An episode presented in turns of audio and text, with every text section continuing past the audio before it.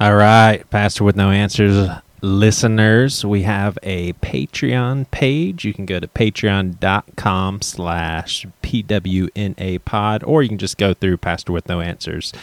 Already have a community of some folks on there, and we're going to have some fun with this opportunity to get the discussions in the rawest form before anyone else, the discussions we have on Pastor with No Answers, uh, all the way to possibly being on the podcast. Just different levels of joining and supporting. Along the way, we'll have some live chats and do some other cool stuff. We, we can we can have like a little small click going on. So yeah, like so if you like this podcast, support it for as low as a dollar a month and have some fun at the same time. Okay, hope you enjoy this episode. All right, well, welcome to Pastor with No Answers. We are bringing kind of a, a, friend of the podcast. You know, we, we love the regulars. It's kind of fun for me, honestly, because they're favorite people in my life and to bring them on. And I, it's going to sound cheesy but to like share them with you all kind of puts a smile on my face. Well a lot of talk of the town and bad christian pastor with no answers world has been the interview that we did with uh, jen smith as well as the possibility of doing more talks like this with people that were part of churches and, and maybe even like a mars hill project in which we will gather a lot of people. We're not sure exactly what we're going to do, but here's some irony. So I'm, I'm, I'm sitting here with Chip Judd. You've heard him on some previous episodes if you're a longtime listener. And Chip's a, a fun guy to talk to, and I've known him for a while now, and he's helped me through a lot. But here's what's funny is Chip and I have known each other long enough to where when I was just on the Driscoll train, full on. This dude is just unbelievable. Chip was like, "Yeah, I, am not going to put words in your mouth, Chip, but it was more of a I don't like the guy." And uh, before I move any further uh, into this conversation, what I'm not saying is, "Oh, I can't stand that guy now," you know, blah blah blah. No, I, I love the guy. I appreciate the stuff that he has done, but I do think that there are people like Chip, and then there's some friends of mine that you know weren't attending Mars Hill that could kind of, for some reason or another, see some of the stuff early on that folks like me and millions, literally millions of other people, including a lot of smart people, couldn't see from afar. Now, I think what we've seen with these stories is a lot of people that were on the inside. These aren't dummies. They saw stuff, but they just didn't know what to do with it, you know, because you always want to kind of give a, a measure of grace and you always know you're not working with perfect people and that sort of thing. But, um, Chip, real quick, with your experience, I mean, people actually hire you to go to churches and kind of see the health of the staff and You've you've sat with countless number of pastors that had to admit to their wives that they were having an affair. I mean, you work with pastors a lot. If you mm-hmm. had to guess, so th- this this is on the forefront here. This Driscoll situation, it happened in public. People know about it, but how many pastors of churches behind the scenes do you think are doing the same sorts of stuff Driscoll did, and just nobody knows about it? Um, I would probably answer you this way, Joey. That that if you if you leave room for differences in degree, yeah. intensity, uh, the the the damage that's in the wake behind the boat, I would say um, it's extremely prevalent. Um, and what I mean by that is it's extremely prevalent that we we as like like let's just say I'm the senior leader of a of a big big ministry of whatever kind. Yeah. I I have issues. I have issues that I haven't worked through. I have you know ways that I've learned to get my needs met and I'm at the same place you are. I'm right. a I'm a I'm an unfinished product. Well, the problem is uh, the the the cost of that is I I lead in such a way that my pain oozes out onto everybody else. Yeah. And uh, here's my deal, man. No matter where we go, what we talk about, my issue isn't that leaders have issues. Yeah. Yeah. My issue is that leaders don't call each other to account and make it common, normal, natural that we it, it's okay to ask for help. Well, senior senior bad Christian, you are speaking our language, man. We we we're gonna have to put you on the elder board of the Bad Christian Podcast Network. That's what we're trying. Hey, we're trying to tell people this, but we're too young for people to listen. The old dude has to say this to, for people to Yo! listen. who, who, what old what old dude are you talking about? the guy behind you. you I'm sorry. You, I'm sorry. you young whippersnapper. no, seriously. That I mean, what you said is so true. Who are we to say that someone like Driscoll shouldn't have any issues? The the, yeah. the problem is that we're not allowed to say anything about it without being labeled divisive. Like uh, Joey Svendsen is a divisive person right now for having an episode with my friend Chip Judd to talk about a guy that I actually love. I'm divisive. Mm-hmm. I mean, come on, man. Uh, so here's here's something that I've definitely been thinking about. So uh, a guy that is able to open up his living room, open up the Bible, persuade people to buy into his or her model of church, and within three years or five years, however, be sitting in a multi-million dollar facilities with tens of thousands of people attending do all of these guys ha- have some common ground personality wise that they're able to pull that off? And the second question to that is is that common ground also lend its, lends itself to a propensity to to fall into the same traps that Driscoll fell into with abrasive leadership, you know, belittling, forging on, not really caring about people. Does does that line of questioning make sense to you? Yeah, it does, and and you know we can go there later if you want to, but but I would have other issues that I would draw attention to. Yeah, because because I would say most of what you just drew attention to was was what I call the behind the curtain behavior of how his leadership and staff function. Right um, I was appalled by his public behavior. Yeah, and I um, loved it. yeah, well, you know, you're just a carnal Christian. That's all. You you clearly don't know Jesus, but uh, yeah, because you you used to tell me that you just can't listen to someone that doesn't isn't isn't portraying the gospel and teachings how Jesus would. Well, and, I mean, uh, to me, very, this is so simple. It's just almost ignorant very simple test, very simple filter, glasses, whatever you want to call it, to to to look at things through. I watch someone in what they say, how they say it, how they carry themselves, how they project themselves, how they promote themselves, anything. And here's my simple question Can I picture Jesus saying what you're saying the way you're saying it? Can I picture Jesus treating people the way you treat people? So and and if my if my answer is no, then we we we got a little bit of a problem we're going to have to figure out. But don't don't you think you're not taking enough a, account into the fact that Jesus was also fully human with a certain personality and other people have different personalities for one. So you know, there's people that that carry themselves around differently. So so let's take let's take a Christian dude who is very feminine and maybe is even heckled for that. You right. could you couldn't get away with saying, "Hey, you need to teach more like Jesus. You're just you need to be more masculine." Because I, I I would say you could make a pretty decent case for Jesus being somewhat masculine with with how he carried himself. And then my and then the second part of that is someone like Driscoll, wouldn't you say that his abrasive style of teaching was represented by Jesus turning tables and saying brood of vipers and those sorts of things? Okay, so let's say that you know, let's say we counted all the sermons of Jesus. Yeah. And let's just say for for, for easiness, there were a hundred, and so two of them he portrayed that kind of emotion. Right. I, I, okay, so if twice a year you're an you're an angry you know what?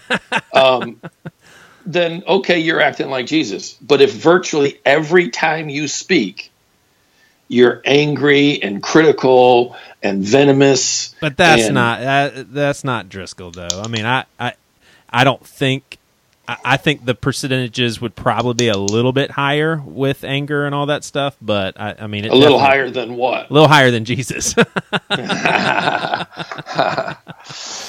But what what about with different personalities? I mean, do, would would you say that Jesus definitely had a human personality that of that, course that was specific to his humanness? Yeah, I yeah. think so. Yeah. yeah. and and I think it was you know uh, approachable uh, and yet assertive.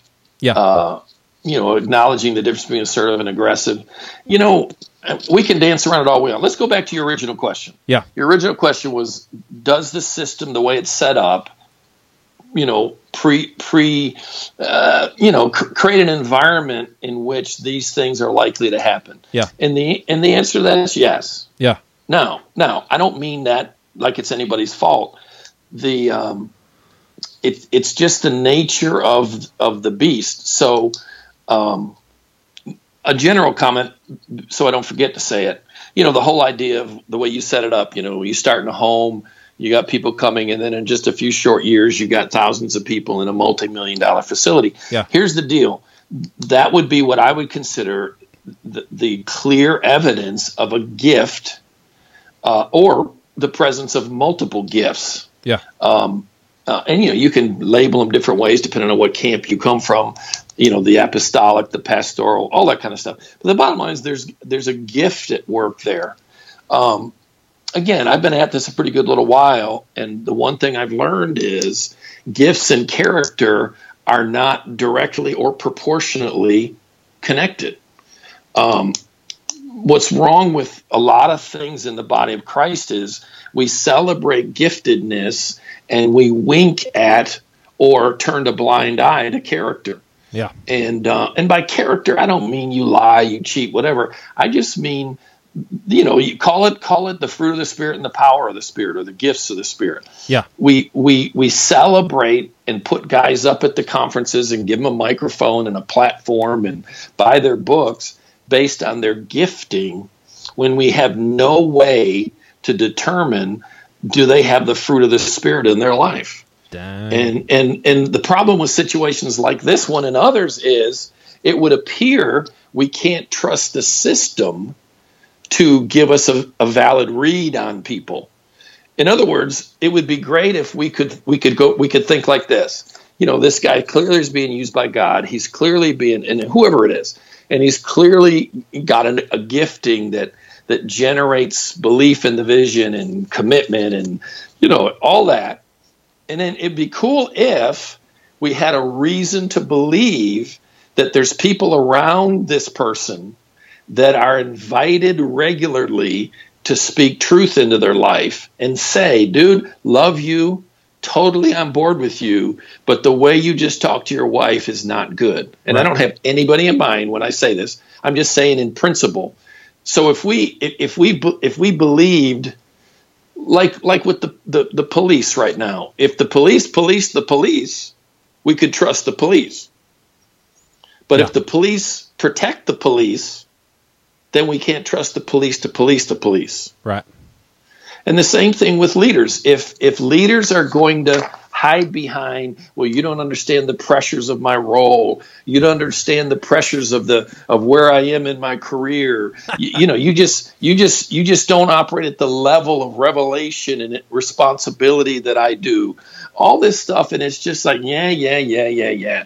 The bottom line is are there some people around you that have been invited and empowered to just do the same thing you think everybody else needs which is be able to speak into their life. You know, the whole idea, you know, you need to submit to your authority. My deal is this I will submit to any authority to the same degree they are submitted to authority. Yeah. Oh, well, I submit to God. Well, I'm, i guess I'll do the same thing. All right. Here's so- the deal. If you don't, if I don't have, if there's not a discernible, tangible, visible expression that shows up in your messages, that shows up in the in the very atmosphere around you of humility and brokenness. If there's not every once in a while you telling a story of how, you know, a week or so ago I was all proud of myself and one of my elder friends sat me down and said, "Dude, that was the dumbest thing I've ever heard." And you know what? He was right. if I don't ever hear that kind of stuff, or when I do, it sounds very manipulative and whatever. Um, you know, I'm gonna I'm gonna love you from a distance. I'm gonna respect the gift and calling that's on your life, but I'm not gonna put myself under your authority or ministry. Yeah, yeah. All right. So, is it you know uh, with the Jen Smith interview? Uh, yeah, I've I've done a couple more, and so some some of the stuff blends together, and I appreciate their approach very much. So it, it you know obviously there's some hurt there, but you, you don't you don't sense that they're swinging their fist and no, you know, trying no, no. trying to hurt someone. But is it and and if you're uncomfortable answering this question, I'm totally fine with that. Is it fair? Is it a fair assessment for for me? So not for us in general but is it a fair assessment for Joey Svendsen to say, you know what, given the fruit that we're seeing and what's taken place in the last three years and what's not taken place, I don't think Driscoll has repented.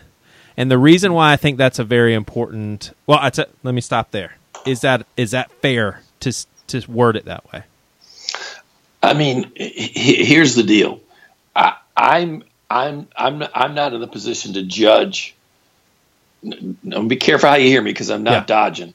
I, I, the issue I don't I don't I don't have any desire to judge anybody. Um, but what I do have a desire is to lead whoever I have the privilege of leading, whether it's directly or indirectly. So, am I going to say whether I think or he has or hasn't repented? No, I, I, you know what? That's just too too too too squishy of a concept. Now, if you said, "Would you would you recommend I go to his ministry?" I would say, "No, absolutely not." Right. Well, why? Because I don't see any reason to believe he's any safer than he was before. Yeah, and especially, and, and the reason why I'm comfortable with saying this is, first of all, I'm fine with saying I could be absolutely wrong, but we're Prob- probably are. we're actually talking to real people that were real friends, that were yeah. real close, that are real hurt and really miss their friendship with him.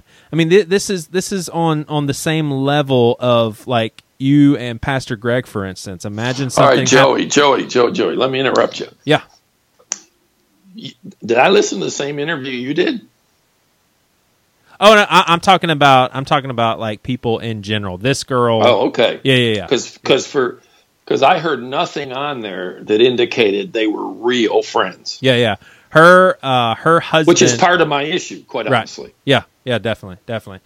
Um, yeah, so a, a, lot of these people had a friendship. So one of the interviews that you haven't heard yet, this is a, a girl that was basically best friends with his wife. I mean, there is like, right. there is right. there's a relationship there, and so these people that worked super closely to him, they've been reaching out, and they're not getting any sort of response. To me, that that just and again. I could be wrong. That just doesn't look like true repentance. It seems like true repentance would say, you know what, I got to answer that phone or I've got to tell that person, hey, let's set up another time to talk because this is something that I need to try to figure out. Like reconciliation yeah, but, is an important thing. Yeah, but Joey, here's the deal. Why do you feel the need to determine whether he's truly repentant? It, no, uh, I, to, for me, I think that if he has truly repented, then why why wouldn't we applaud his church just like we do Elevation Church or Saddleback Church or Crosspoint Church? Why wouldn't we say, "Hey, he's repented. He's he's got a gift. Let's don't let that stuff happen again." All right, I think it was Spurgeon that said, "A man in the pulpit who sins should not be returned to the pulpit until his repentance is as famous as his sin." Oh, snap. Yeah. So, my deal is Joey, I don't it's not my job to decide whether he's repented. I just going to ignore him he's a he's a he's a non-issue. Right. He's he's a voice that at this point in time, and you know, unfortunately, it never really was a voice I cared that much about.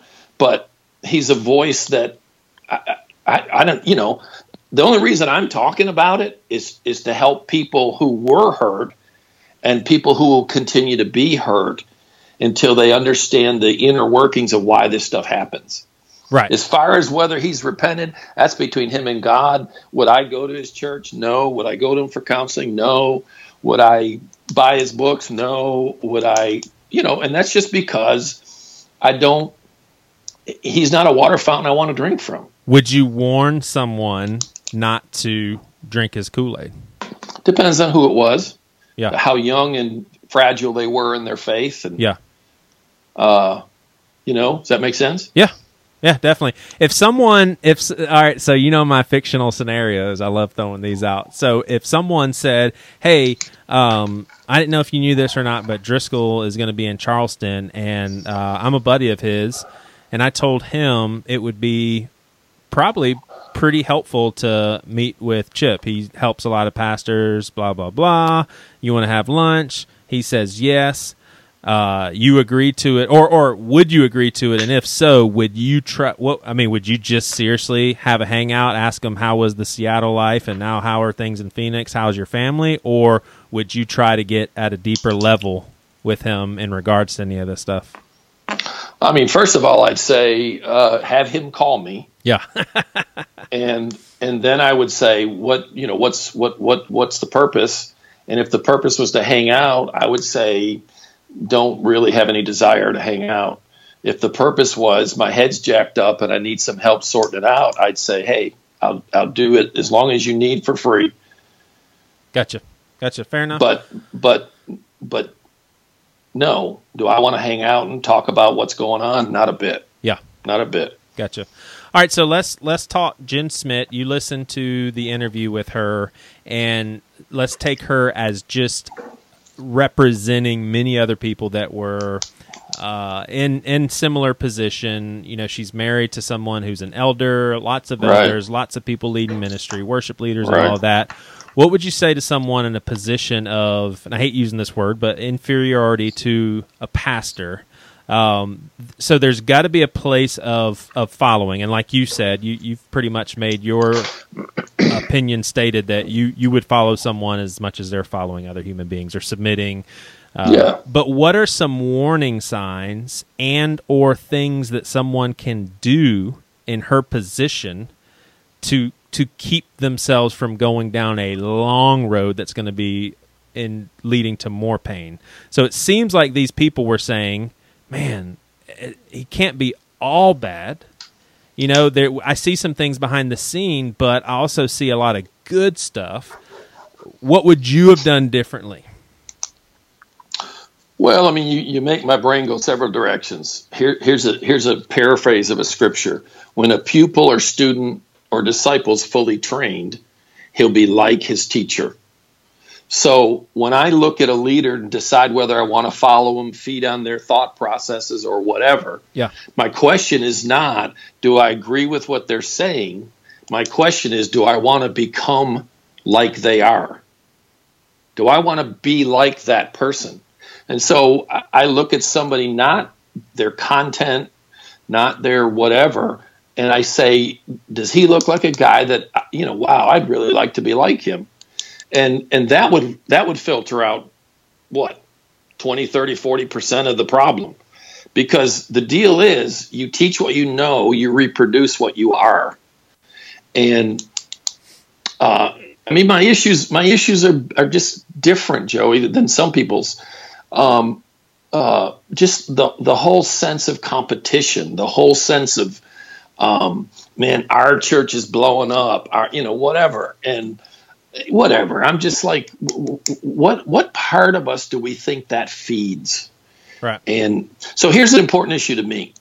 Take the word need, N E E D, the word need.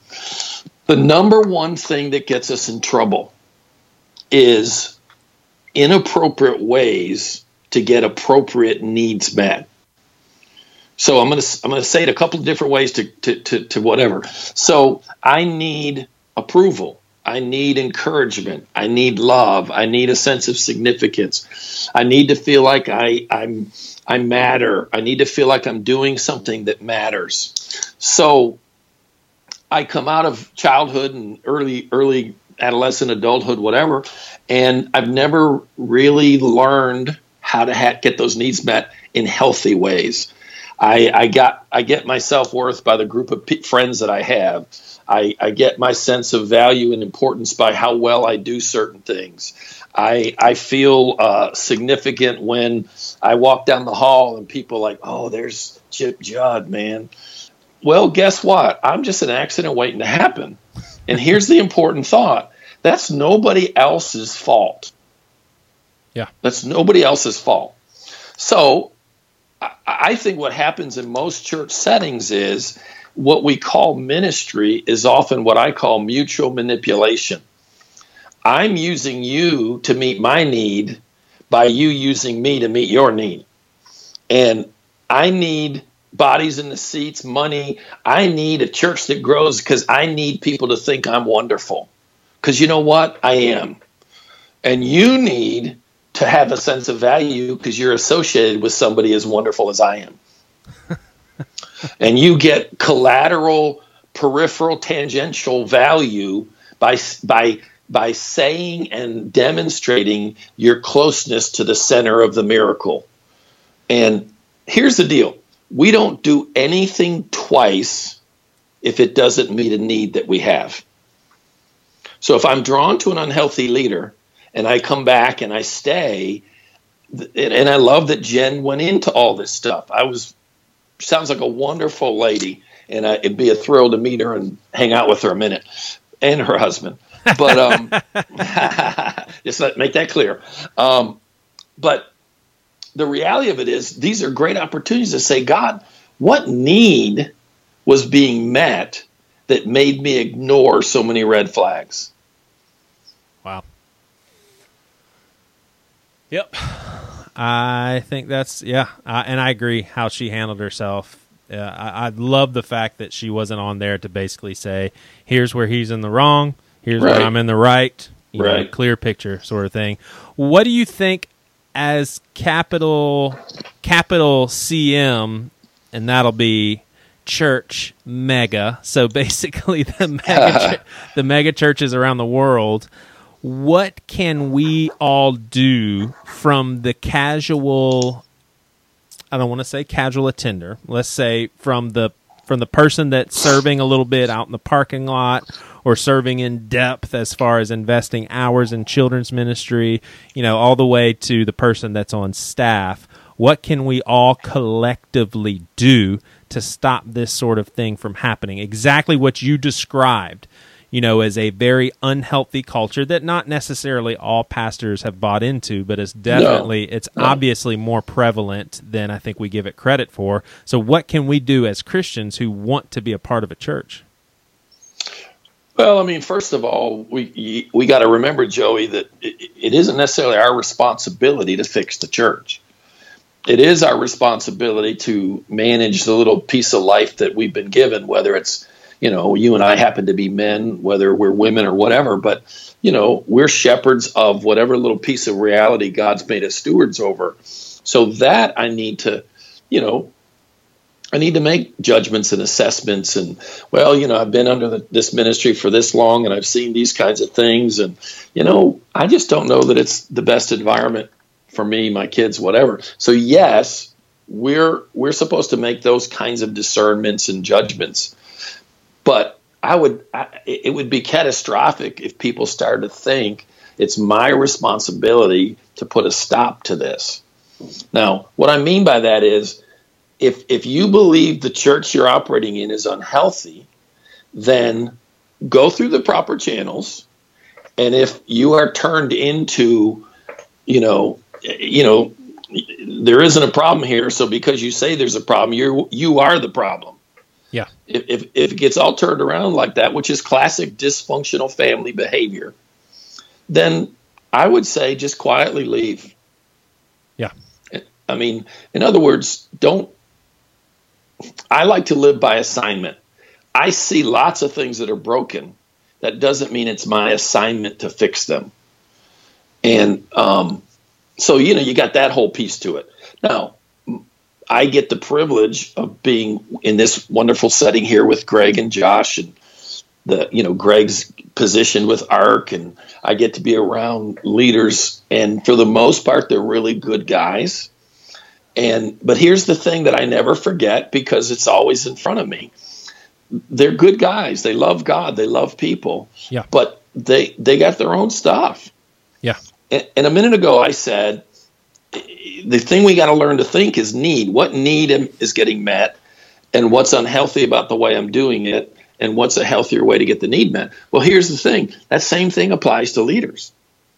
Right. The same, in other words, the reason we have this problem is, I would say it this way: the, the church is full of orphans being led by orphans. And and what I mean by an orphan is someone who's who's never learned how to just rest, receive and rest in the love, care, and direction of somebody bigger than they are. Yeah. Yeah. And so when you have that kind of an environment, you're going to get um, just a lot of energy that's not flowing in the right tempo, pace, proximity. Um, I'm going to be, you know, it's a common thing among pastors of large churches that they love crowds and don't like people. And and I don't mean that literally they don't like people, but they're comfortable up there in front of the crowd. They're not comfortable in a group of 3 or 4. Yeah. Yeah. Because they don't feel in control. Yep. Now, control is not you know, they're just power freaks. Control is usually rooted in a lack of trust. Trust is usually rooted in fear.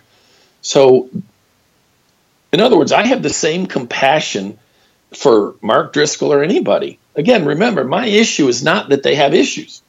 Right. My issue is that they want to pretend they don't or treat their issues differently than anybody else's. Yep. Yep. All right. Well, given both of our connection and involvement at Seacoast Church, and I, I don't mind saying this, given that uh, I, I like the church that I work at. We both know that our church is not perfect, but what are what are we doing that I'm sure a lot of other churches are doing as well that at least, at the very least, protects us from this sort of thing. Like I don't think there's anybody on staff that looks at Josh Surratt or his father who started the church and is just like, man, that's just that's dangerous, man. Who knows what's going on behind the scenes? You know, Joey, the biggest thing to me that like like if again now in a church of a couple of thousand or bigger, it's hard for the the general person attending to do this. But uh, whatever, I'll throw it out there, and you just got to think of an application that's appropriate.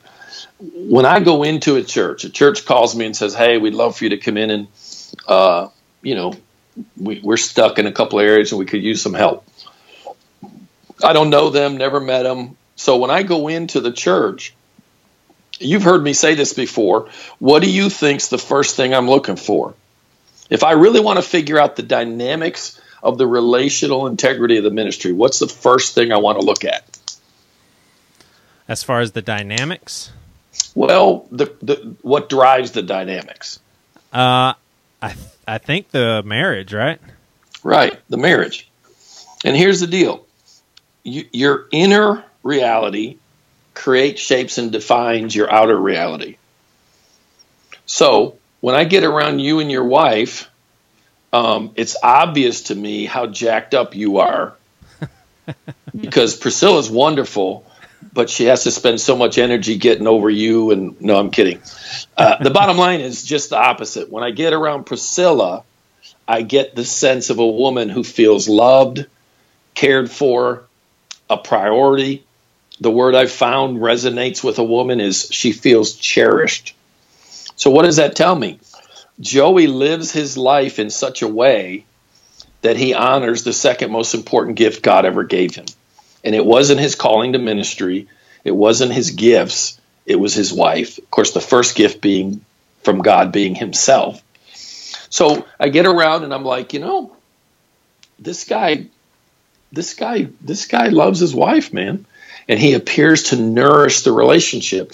And here's the thing nourishing the relationship we, requires pace and rhythm and priority. And you know, some people say, "Well, man, my, I, I just got to figure out how to live at a healthier pace." And I remember recently I was with a young couple, young leader, big church, and he's like, I just I just don't know how to figure out a healthier pace. Yeah. And it was they were sitting there as a couple, and all I did was point at his wife, and I said, dude, you got a governor on your engine. Yeah. You your pace is whatever level of commitment and enthusiasm you can live at and still have a healthy marriage. Yep. And now, th- now let me let me go a little bit further. So then the second thing is I want to get around your your top level lead team. Yeah. And I want to get in the room with them. And I want you to give me the freedom to poke and probe and ask some questions. And if if I get the sense every time I ask a question, everybody looks at the leader. and I say, I say, hey, brother Doodad, I'm thinking about blah blah blah. What do you think? And he looks over at the leader. And then he answers my question and he looks over at the leader. And it, it sounded kind of vanilla. And I'm like, dude, really? I, I kind of got the impression that you might feel differently. And his head just kind of drops. And he's kind of like, you can feel him saying to me, dude, shut up, man. Don't put me on the spot. and so when I get in that kind of environment, so after the meeting, I'll, I'll meet with the pastor. And this happens a lot, by the way. So if any of my pastor friends hear this, I'm not talking about you. I'm talking in general. Exactly. We know that. But um, afterwards, the guy's like, Yeah, you know, what do you think? How's our team dynamic? And I say, Well, I'm a little concerned that your guys don't feel safe enough to say what they're thinking. Oh, yeah, they do. Oh, they do. I said, Do you want to go back in there for a minute? uh, uh, uh, uh, uh, and occasionally they'll say, Yeah, let's go. So I go back in there and I'll just, I, I, before we do it, I'll say, Are you sure now? Are you sure? yeah, I, I really think my guys they know that they know they're safe. And I'll go back in there, and because I've watched, I know exactly who to ask and what to ask. And I'll ask a question, and the whole room will just like crackle with this tangible fear. And I'll say, hmm, what am I feeling right now, guys? And slowly but surely, the, the word will come out. Uh. Well, we're, we're just kind of afraid. And the leader will just fall off his chair like, You're kidding me. No. Gosh. Well, the now, mo- now let, let me ramble about that for a second. Here's yeah. the deal. Think about what we teach, think about what the Bible teaches. We got this weird sort of dynamic. I you're the pastor, Joey. I love you. I love your vision. I love your gifts. Oh man, Joey, I love you, dude. And so we go into a, a room and you you ask a question. Hey, I'm thinking of preaching this series.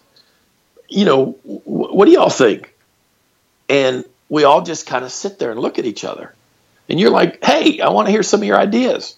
And we sit there just a little bit longer. And then you can't stand the silence. So you tell us what you're thinking. Well, guess what? I'm committed to you and your vision. Yeah. Once you tell me what you're thinking, I got nothing to say. Yeah. And so some of it is not intentional. Some of it is some of it is on the on the on the follower's side. Right. Like I've been to a church, a dear friend of mine, and he virtually begs them. I know I'm a big personality. I know I have a big voice. I know I have a big vision. I know it, but guys, I need you to stand up to me.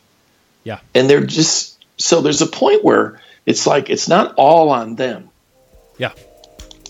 Now, if you stand up to them and the next day you got somebody in your office giving you a pink slip, yeah, you got a problem.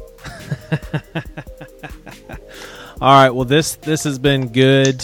I appreciate you reflecting on this, and uh, you know, for I guess the moral of the story for you, any pastors that's listening is uh, invite Chip to your church, or or not.